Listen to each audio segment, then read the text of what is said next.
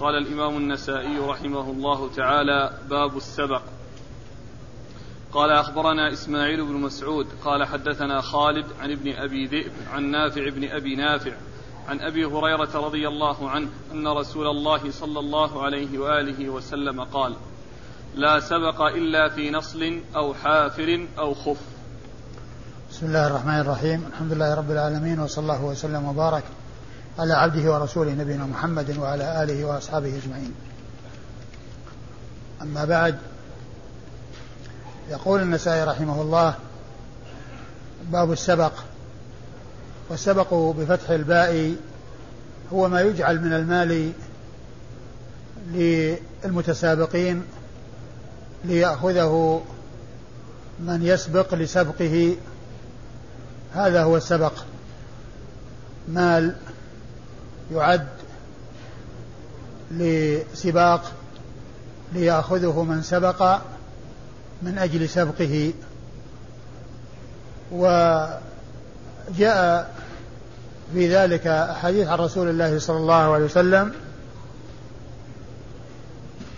جعل هذا الحق أو هذا السبق يكون في أمور ثلاثة وهي النصل وهو ما يتعلق بالرماية والخف والحافر يعني البعير والفرس. لأن البعير والفرس هما وسيلة الحرب والرماية. أيضا هي من الأمور التي لها أهمية في الحرب فجاء فجاءت الشريعة دالة على جواز اتخاذ المال الذي يعد من أجل المسابقة في هذه الأمور الثلاثة لأنها تتعلق بالإعداد للحرب والجهاد في سبيل الله عز وجل. وفيها أيضا ترغيب في تعلم الرماية وكذلك المسابقة على الخيل والإبل لأنها هي وسيلة الحرب ووسيلة الجهاد في سبيل الله عز وجل.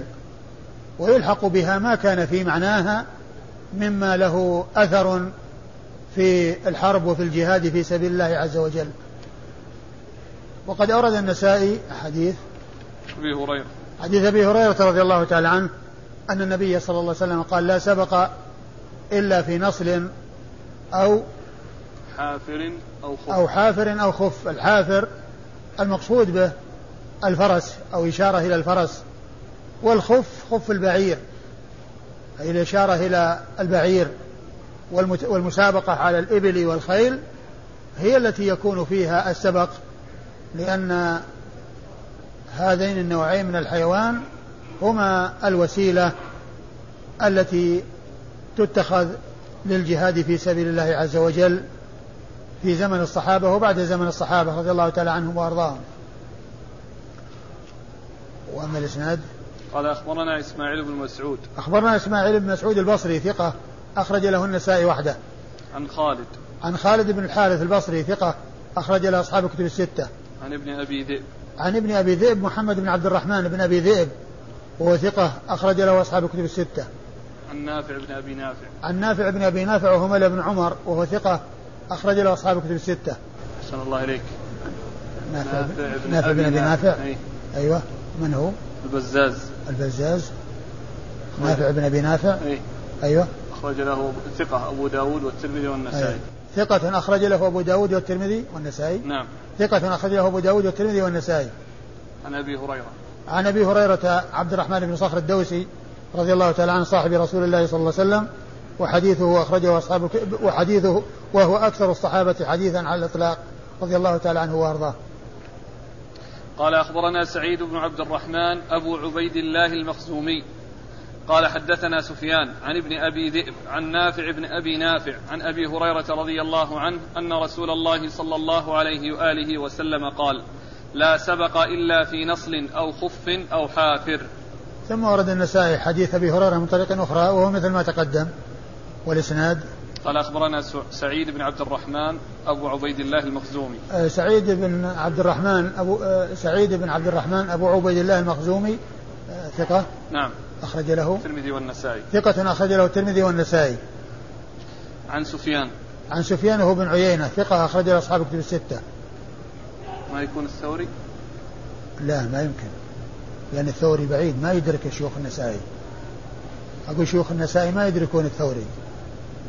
لأنه توفي سنة 161 وابن عيينة توفي 198 فإذا جاء من شيوخ النسائي من يروي عن سفيان فالمراد به ابن عيينة. عن ابن أبي ذئب. وجدت منصوصا عليه؟ ما أدري. لا ما ما يمكن. لأن الجماعة اللي هم من الكبار من شيوخ النسائي مثل قتيبة ما و و وكان عمره تسعين سنة. ما أدرك سفيان الثوري ولا روى عنه وإنما رواية من يروي عن سفيان وهو من شيوخ النسائي هو يكون ابن عيينة وليس الثوري عن ابن أبي ذئب عن نافع بن أبي نافع عن أبي هريرة. عن ابن أبي ذئب عن نافع بن أبي نافع عن أبي هريرة وقد مر ذكرهم. قال أخبرنا إبراهيم بن يعقوب قال حدثنا ابن أبي مريم قال أنبأنا الليث عن ابن أبي جعفر عن محمد بن عبد الرحمن عن سليمان بن يسار عن أبي عب عن أبي عبيد الله مولى الجندعيين. عن أبي عبد الله. عن أبي عبد الله مولى الجندعيين عن أبي هريرة رضي الله عنه أنه قال: لا يحل سبق إلا على خف أو حافر ثم ورد النسائي حديث حديث ما رفعه لا من هو الشخص أبو هريرة ها؟ أبو هريرة. قال لا يحل سبق. أبو هريرة؟ إيه؟ عن أبي هريرة؟ نعم. نعم. قال لا يحل آه ثم أورد النسائي حديث أبي هريرة آه قال لا يحل سبق إلا في إلا على خف أو حافر. إلا على خف أو حافر. وهذا بعض ما تقدم يعني يتقدم فيه النصل والخف والحافر وهذا فيه اثنان منهما اثنان منهما. وقد جاء عن أبي هريرة مرفوعا ذكر الثلاثة التي هي الخف والحافر والنصل. نعم والإسناد. قال أخبرنا إبراهيم بن يعقوب. أخبرنا إبراهيم بن يعقوب الجوزجاني وهو ثقة. أخرج حديث أبو داود والترمذي. أبو داود والترمذي والنسائي. نعم. أبو داود والترمذي والنسائي. نعم. أبو داود والترمذي والنسائي. عن ابن أبي مريم. عن ابن أبي مريم وهو سعيد بن الحكم بن أبي مريم النصري. ثقة أخرج له أصحاب كتب الستة. عن الليث. عن الليث بن سعد المصري ثقة فقيه أخرج له أصحاب كتب الستة. عن ابن أبي جعفر. عن ابن أبي جعفر وهو عبيد الله. ابن أبي جعفر ثقة أخرج له أصحاب الكتب. نعم. ثقة أخرج له أصحاب الكتب الستة. عن محمد بن عبد الرحمن. عن عبد محمد بن عبد الرحمن الجمحي وهو ثقة أخرج له أصحاب الكتب. محمد بن عبد الرحمن بن نوفل الأسدي. بن نوفل نعم. محمد بن عبد الرحمن بن نوفل أبو الأسود آه وهو ثقة أخرج له أصحاب الكتب الستة. عن سليمان بن يسار. عن سليمان بن يسار عن سليمان بن يسار وهو ثقة فقيه أحد فقهاء المدينة السبعة في عصر التابعين وحديثه أخرج أصحاب الكتب الستة. عن أبي عبد الله مولى الجندعيين. عن أبي عبد الله مولى الجند الجند الجندعيين. ال الجندعيين. أبي أبو عبد الله عندكم مكتوب أبو, أبو عبيد الله. وهو أبو عبد الله. يعني كما في تحفة الأشراف وكما في السنة الكبرى أبو عبد الله مولى الجندعيين وهو ثقة. وقيل هو نافع بن أبي نافع. أي نعم. ثقة أخرجه النسائي. وقيل هو نافع بن أبي نافع أخرج له النسائي وحده. ثقة يرسل ولا غير هذا؟ لا. ثقة أخرج له النسائي وحده. عن أبي هريرة رضي الله عنه وقد مر ذكره قال أخبرنا محمد بن المثنى عن خالد قال حدثنا حميد عن أنس رضي الله عنه أنه قال كانت لرسول الله صلى الله عليه وآله وسلم ناقة تسمى العضباء لا تسبق فجاء أعرابي على قعود فسبقها فشق على المسلمين فلما رأى ما في وجوههم قالوا يا رسول الله سبقت العضباء قال إن حقا على الله ألا يرتفع من الدنيا شيء إلا وضعه. ثم أورد النسائي حديث أنس. حديث أنس بن مالك رضي الله عنه ان ان النبي صلى الله عليه وسلم كان له ناقة. قال لها العظباء لا تسبق. وجاء أعرابي على قعود فسبقها فشق ذلك على المسلمين وقالوا يا رسول الله سبقت العظباء فقال إن حقا على الله ألا يرتفع شيء من الدنيا إلا وضعه الله. آآ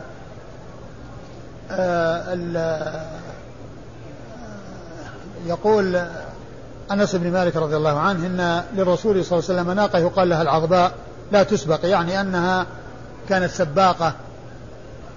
وجاء أعرابي له قعود والقعود هو ما كان فوق السنتين ودون الست. هذا يقال له قعود. وإذا تجاوز ذلك يقال له جمل. وإذا تجاوز ذلك يقال له جمل.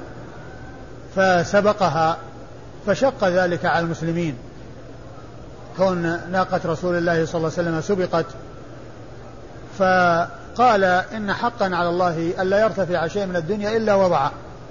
يعني لا يرتفع شيء من الدنيا أما ما رفعه الله عز وجل فإنه لا يوضع.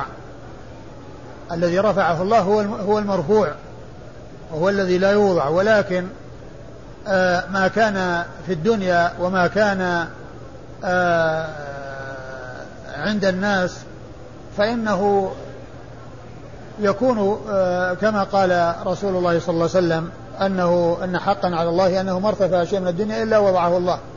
ما ارتفع من الدنيا شيء إلا وضعه الله عز وجل. والمقصود من ذكر الحديث المسابقة وأن المسابقة كانت على الإبل فهذا مثال من أمثلة المسابقة. و وهي إحدى الجهات الثلاث أو إحدى الأنواع الثلاث التي يكون فيها السبق ويجوز فيها السبق. وهنا القضية قضية مسابقة وحصول سبق بين هذه الناقة وبين القعود الذي كان لذلك الأعرابي. أيها الإسناد. قال أخبرنا محمد بن المثنى. محمد بن المثنى العنزي أبو موسى الملقب الزمن ثقة أخرج له أصحاب الكتب الستة بل هو شيخ لأصحاب الكتب الستة. عن خالد عن حميد. عن خالد هو بن الحارث البصري ثقة أخرج له أصحاب الكتب الستة. عن حميد هو بن أبي حميد الطويل ثقة أخرج له أصحاب الكتب الستة. عن أنس. نعم. عن أنس رضي الله تعالى عنه خادم رسول الله صلى الله عليه وسلم وأحد السبع المعروفين بكثرة الحديث عن النبي صلى الله عليه وسلم وهذا الإسناد من الأسانيد الرباعية عند النسائي. هي من أعلى الأسانيد عند النسائي لأن أعلى ما يكون عند النسائي الرباعيات وهذا منها. قال أخبرنا عمران بن موسى قال حدثنا عبد الوارث عن محمد بن عمرو عن أبي الحكم مولى مولى لبني ليث. عن أبي هريرة رضي الله عنه عن النبي صلى الله عليه وآله وسلم أنه قال لا سبق إلا في خف أو حافر. ثم ورد النسائي حديث أبي هريرة. نعم. نعم. أبي هريرة. أي. قال لا سبق إلا في خف أو حافر. وهذا مثل ما تقدم الذي سبق وهو لم يرفعه. هنا رفعه إلى رسول الله صلى الله عليه وسلم وهو فيه الاثنان من الثلاثة وهما ما يتعلق بالركوب وما يتعلق بالمركوبات وهي الإبل والخيل. الإبل والخيل. والحديث الذي سبق أن مر اشتمل على الثلاثة التي هي النصل والخف والحافر أيها الإسناد. قال أخبرنا عمران بن موسى. أخبرنا عمران بن موسى ثقة. صدوق. صدوق أخرج له الترمذي والنسائي وابن ماجه. صدوق أخرج له الترمذي والنسائي وابن ماجه. عن عبد الوارث. عن عبد الوارث بن سعيد العنبري ثقة أخرج له أصحاب الكتب الستة. عن محمد بن عمرو. عن محمد بن عمرو. محمد بن عمرو بن علقمة. وهو صدوق له أوهام أخرج حديثه أصحاب الكتب الستة. عن أبي الحكم مولى لبني ليث. عن أبي الحكم مولى لبني ليث وهو مقبول. أخرج حديثه. النسائي وابن ماجه. أخرج حديثه النسائي وابن ماجه. عن أبي هريرة. عن أبي هريرة رضي الله عنه وقد مر ذكره. قال الجلب. قال أخبرنا محمد بن عبد الله بن بزيع. قال حدثنا يزيد وهو ابن زريع. قال حدثنا حميد. قال حدثنا الحسن عن عمران بن حسين رضي الله عنه عن النبي صلى الله عليه وآله وسلم أنه قال لا جلب ولا جنب ولا شغار في الإسلام ومن انتهب نهبة فليس منا. ثم ورد النسائي هذه الترجمة وهي الجلب. والمقصود بالجلب هنا في باب في باب المسابقة أو في المسابقة هو أن يتخذ الفارس معه شخص على فرس من أجل يزجر فرسه ويصيح بها حتى آه، تجري وحتى يحصل منها سرعة الجري. فهذا هو الجلب. ويأتي أيضا في الزكاة في باب الزكاة وهو أن العامل الذي يجي الذي آه، آه، يجبى الزكاة لا يذهب للناس على مياههم بل يكون في جهة ويرسل أحد يأتي بالناس يسوقهم إليه فيتحملون المشاق وينتقلون من مياههم إلى أماكن من أجل المصدق. الرسول قال لا جلب يعني لا يجوز هذا العمل بل المصدق يذهب إلى الناس لأخذ زكاتهم في على مياههم ولا يحملهم مشقة أن ينتقلوا إليه بل هو ينتقل إليهم. فالجلب يأتي في الزكاة ويأتي في المسابقة وهو في المسابقة أن يتخذ الفارس معه رجلا آخر على فرس يصيح بالفرس يصيح بفرسه حتى حتى يحصل منها الجري وحتى يحصل منها السبق. لا جلب ولا جنب. ولا شغار في الإسلام. ولا جنب. قال لا جلب ولا جنب. نعم. ولا جنب. والجنب أيضا يكون في الزكاة ويكون في السبق أو السباق. وهو في الزكاة أن يكون العامل على جانب ويجعل الناس يأتون إليه. ليأتوا إليه من أجل أن يأخذ زكاتهم يكون على جانب وعلى ناحية وفي. وفي السباق أن آه، يتخذ فرسا بجواره حتى إذا تعبت المركوبة يتحول من فرس إلى فرس تعقبها وتحل محلها فتمشي إلى جنبها ثم يتحول منها إلى تلك الفرس الأخرى إذا تعبت الفرس التي هو عليها. فلا جلب ولا جنب ولا شغال في الإسلام ومن انتهب نهبة فليس فليس فليس منا. قد مر ذلك في في كتاب النكاح من أجل ذكر الشغار وأنه لا يجوز. نعم. قال أخبرنا محمد بن عبد الله بن بزيع. أخبرنا محمد بن عبد الله بن بزيع وهو صدوق. ثقة. وهو ثقة أخرج حديثه. مسلم والترمذي والنسائي. أخرج هذا مسلم والترمذي والنسائي.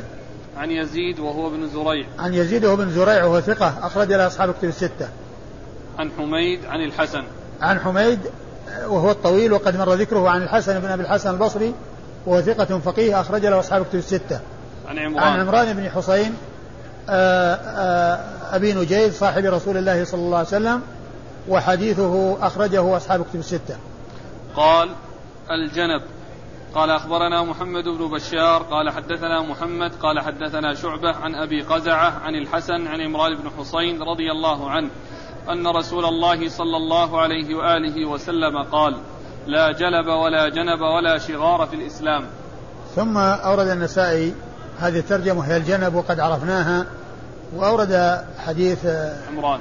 عمران بن حسين أيضا من طريق أخرى وفيه ذكر الجنب والجنب ونفي الشغار نفي نفي الجلب والجنب ونفي الشغار في الإسلام وهو قريب من الذي قبله لأن الذي قبله فيه زيادة النهبة والإسناد.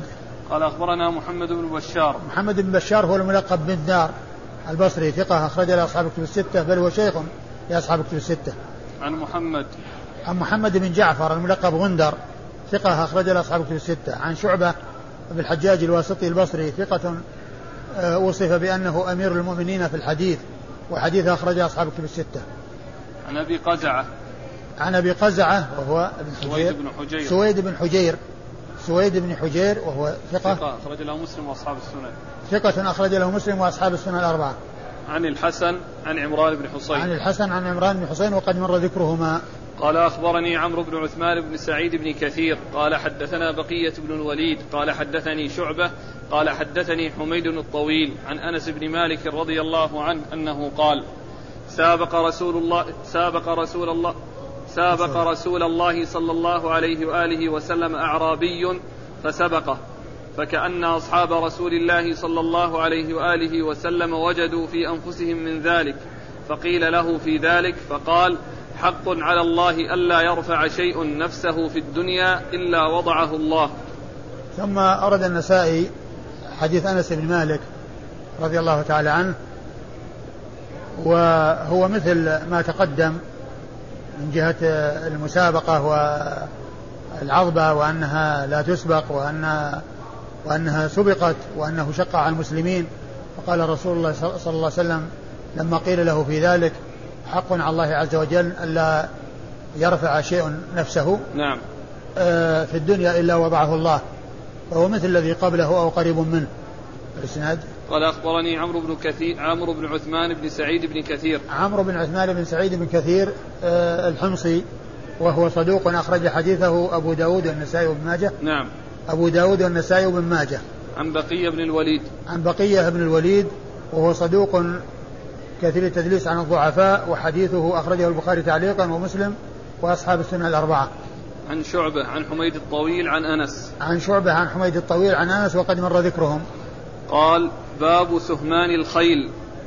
قال قال قال, قال الحارث بن مسكين قراءة عليه وأنا أسمع عن ابن وهب قال أخبرني سعيد بن عبد الرحمن عن هشام بن عروة عن يحيى بن عباد بن عبد الله بن الزبير عن جده رضي الله عنه أنه كان يقول ضرب رسول الله صلى الله عليه وآله وسلم عام خيبر للزبير بن العوام رضي الله عنه أربعة أسهم سهما للزبير وسهما لذي القربى لصفية بنت عبد المطلب أم الزبير وسهمين للفرس.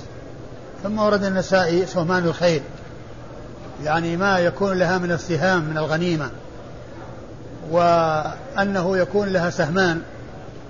وأورد النسائي حديث حديث عبد الله بن الزبير رضي الله تعالى عنهما أن النبي صلى الله عليه وسلم عام خيبر ضرب أربعة أسهم للزبير واحد له وواحد لذي القربى لأمه.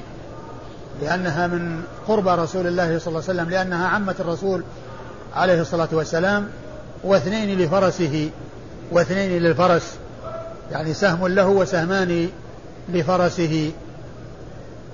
أيوه هو الإسناد. قال اخبر قال قال الحارث بن مسكين. قال قال الحارث المسكين قال الحارث المسكين سبق أن عرفنا أن الحارث المسكين له مع شيخ أن النسائي له مع شيخه الحارث المسكين حالتان. حالة لم يكن بينهما وفاق ووئام فكان منعه من حضور مجلسه فكان يحضر ويجلس من وراء الستار ويسمع قراءة من يقرأ عليه فيتحمل بهذه الطريقة. ويعبر عن ذلك بأن يقول قال الحارث المسكين قال الحارث المسكين قراءة عليه وأنا أسمع وله حالة أخرى وهي أنه كان حصل بينهما شيء من الاتفاق والوئام وكان قد أذن له في حضور مجلسه فكان إذا سمع أحدا يقرأ عليه تحمل وعبر عن ذلك بقوله أخبرنا. ففي الحالة التي كان قد أذن له يعبر بأخبرنا. والحالة التي لم يرد الحارث أن يأخذ عنه النسائي ما كان يقول أخبرنا لأنه ما قصد إخباره هو ولكنه كان يقول قال الحارث المسكين قراءة عليه وأنا أسمع. والحارث المسكين ثقة أخرج حديث أبو داود والنسائي. عن ابن وهب. عن ابن وهب عبد الله بن وهب المصري ثقة فقيه أخرج له أصحاب الستة. عن سعيد بن عبد الرحمن. سعيد بن عبد الرحمن الجمحي وهو ثقة أخرج حديث البخاري في خلق أفعال العباد. هو صدوق له أوهام. صدوق له أوهام. أخرج حديثه البخاري في خلق أفعال في خلق أفعال العباد. ومسلم وأبو داود والنسائي ومسلم ومسلم وأبو داود والنسائي وابن ماجه. عن عرو عن هشام بن عروة.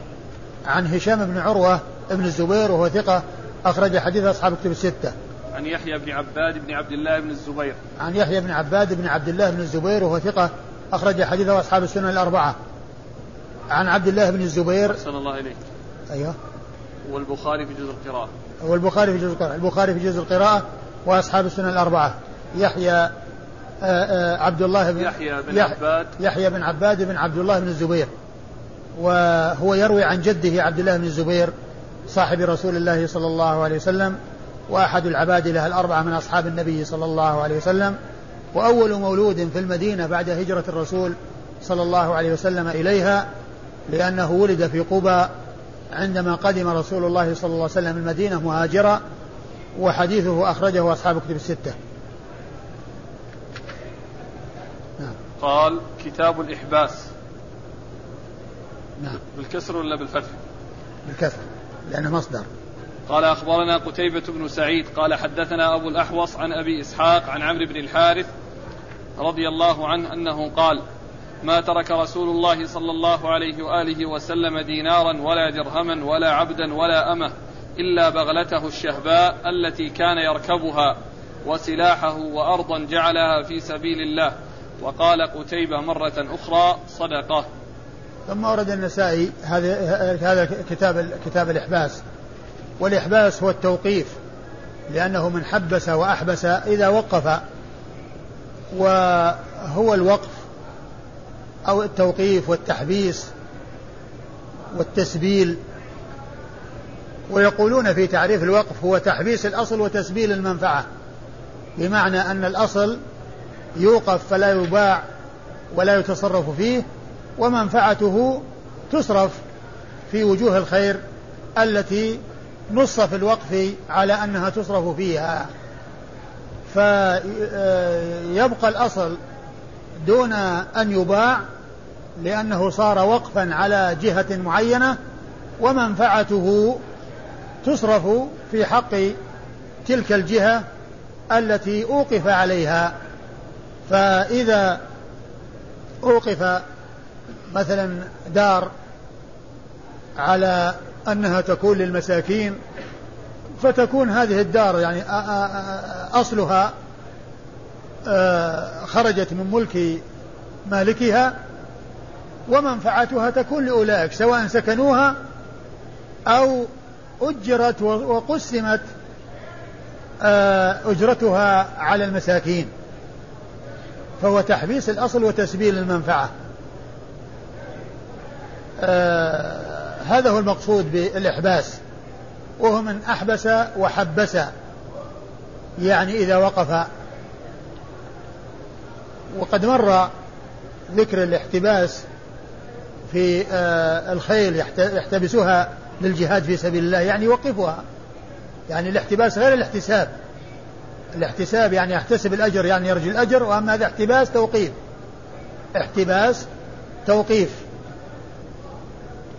توقيف العين لأمر من الأمور أو في جهة من جهات الخير.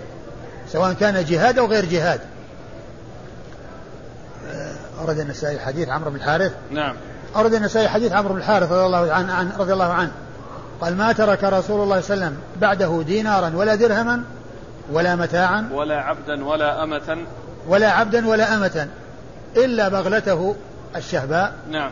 إلا بغلته الشهباء. التي كان يركبها. التي كان يركبها وأرضا. وسلاحه وسلاحه. وأرضا جعلها في سبيل الله. وسلاحا وأرضا جعلها في سبيل الله. وأرضا جعلها في سبيل الله.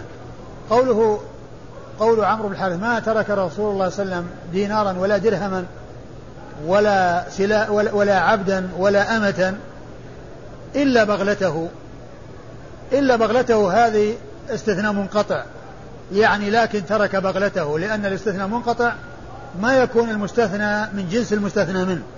لأن الذي مر يعني دراهم ودنانير ويعني وإماء وعبيد فجاءت البغلة وهي ليست من جنسها فيكون استثناء منقطع. ويمكن يكون استثناء متصل على حذف مفعول يعني ولا شيئا.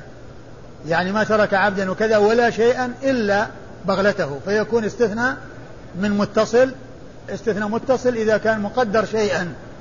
وأما على حالته فإنه استثناء منقطع.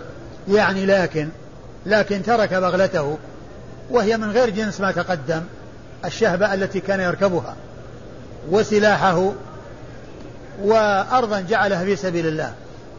والنبي عليه الصلاة والسلام جاء في الحديث عنه عليه الصلاة والسلام أنه قال إن معاشر الأنبياء لا ما تركناه صدقة. ما تركناه صدقة. كل ما تركه صدقة. يعني البغلة والسلاح والأرض. يعني كل ذلك في سبيل الله عز وجل. لكن هذه الأرض جعلها في سبيل الله عز وجل. وأما تلك الأمور الأخرى التي هي السلاح والتي هي البغلة فهي أيضا في سبيل الله عز وجل وهي صدقة أي صدقة جارية. يعني ما كان يصرف على الفقراء والمساكين يصرف وما كان يرصد ويعد للجهاد في سبيل الله كالبغلة وكال وكالسلاح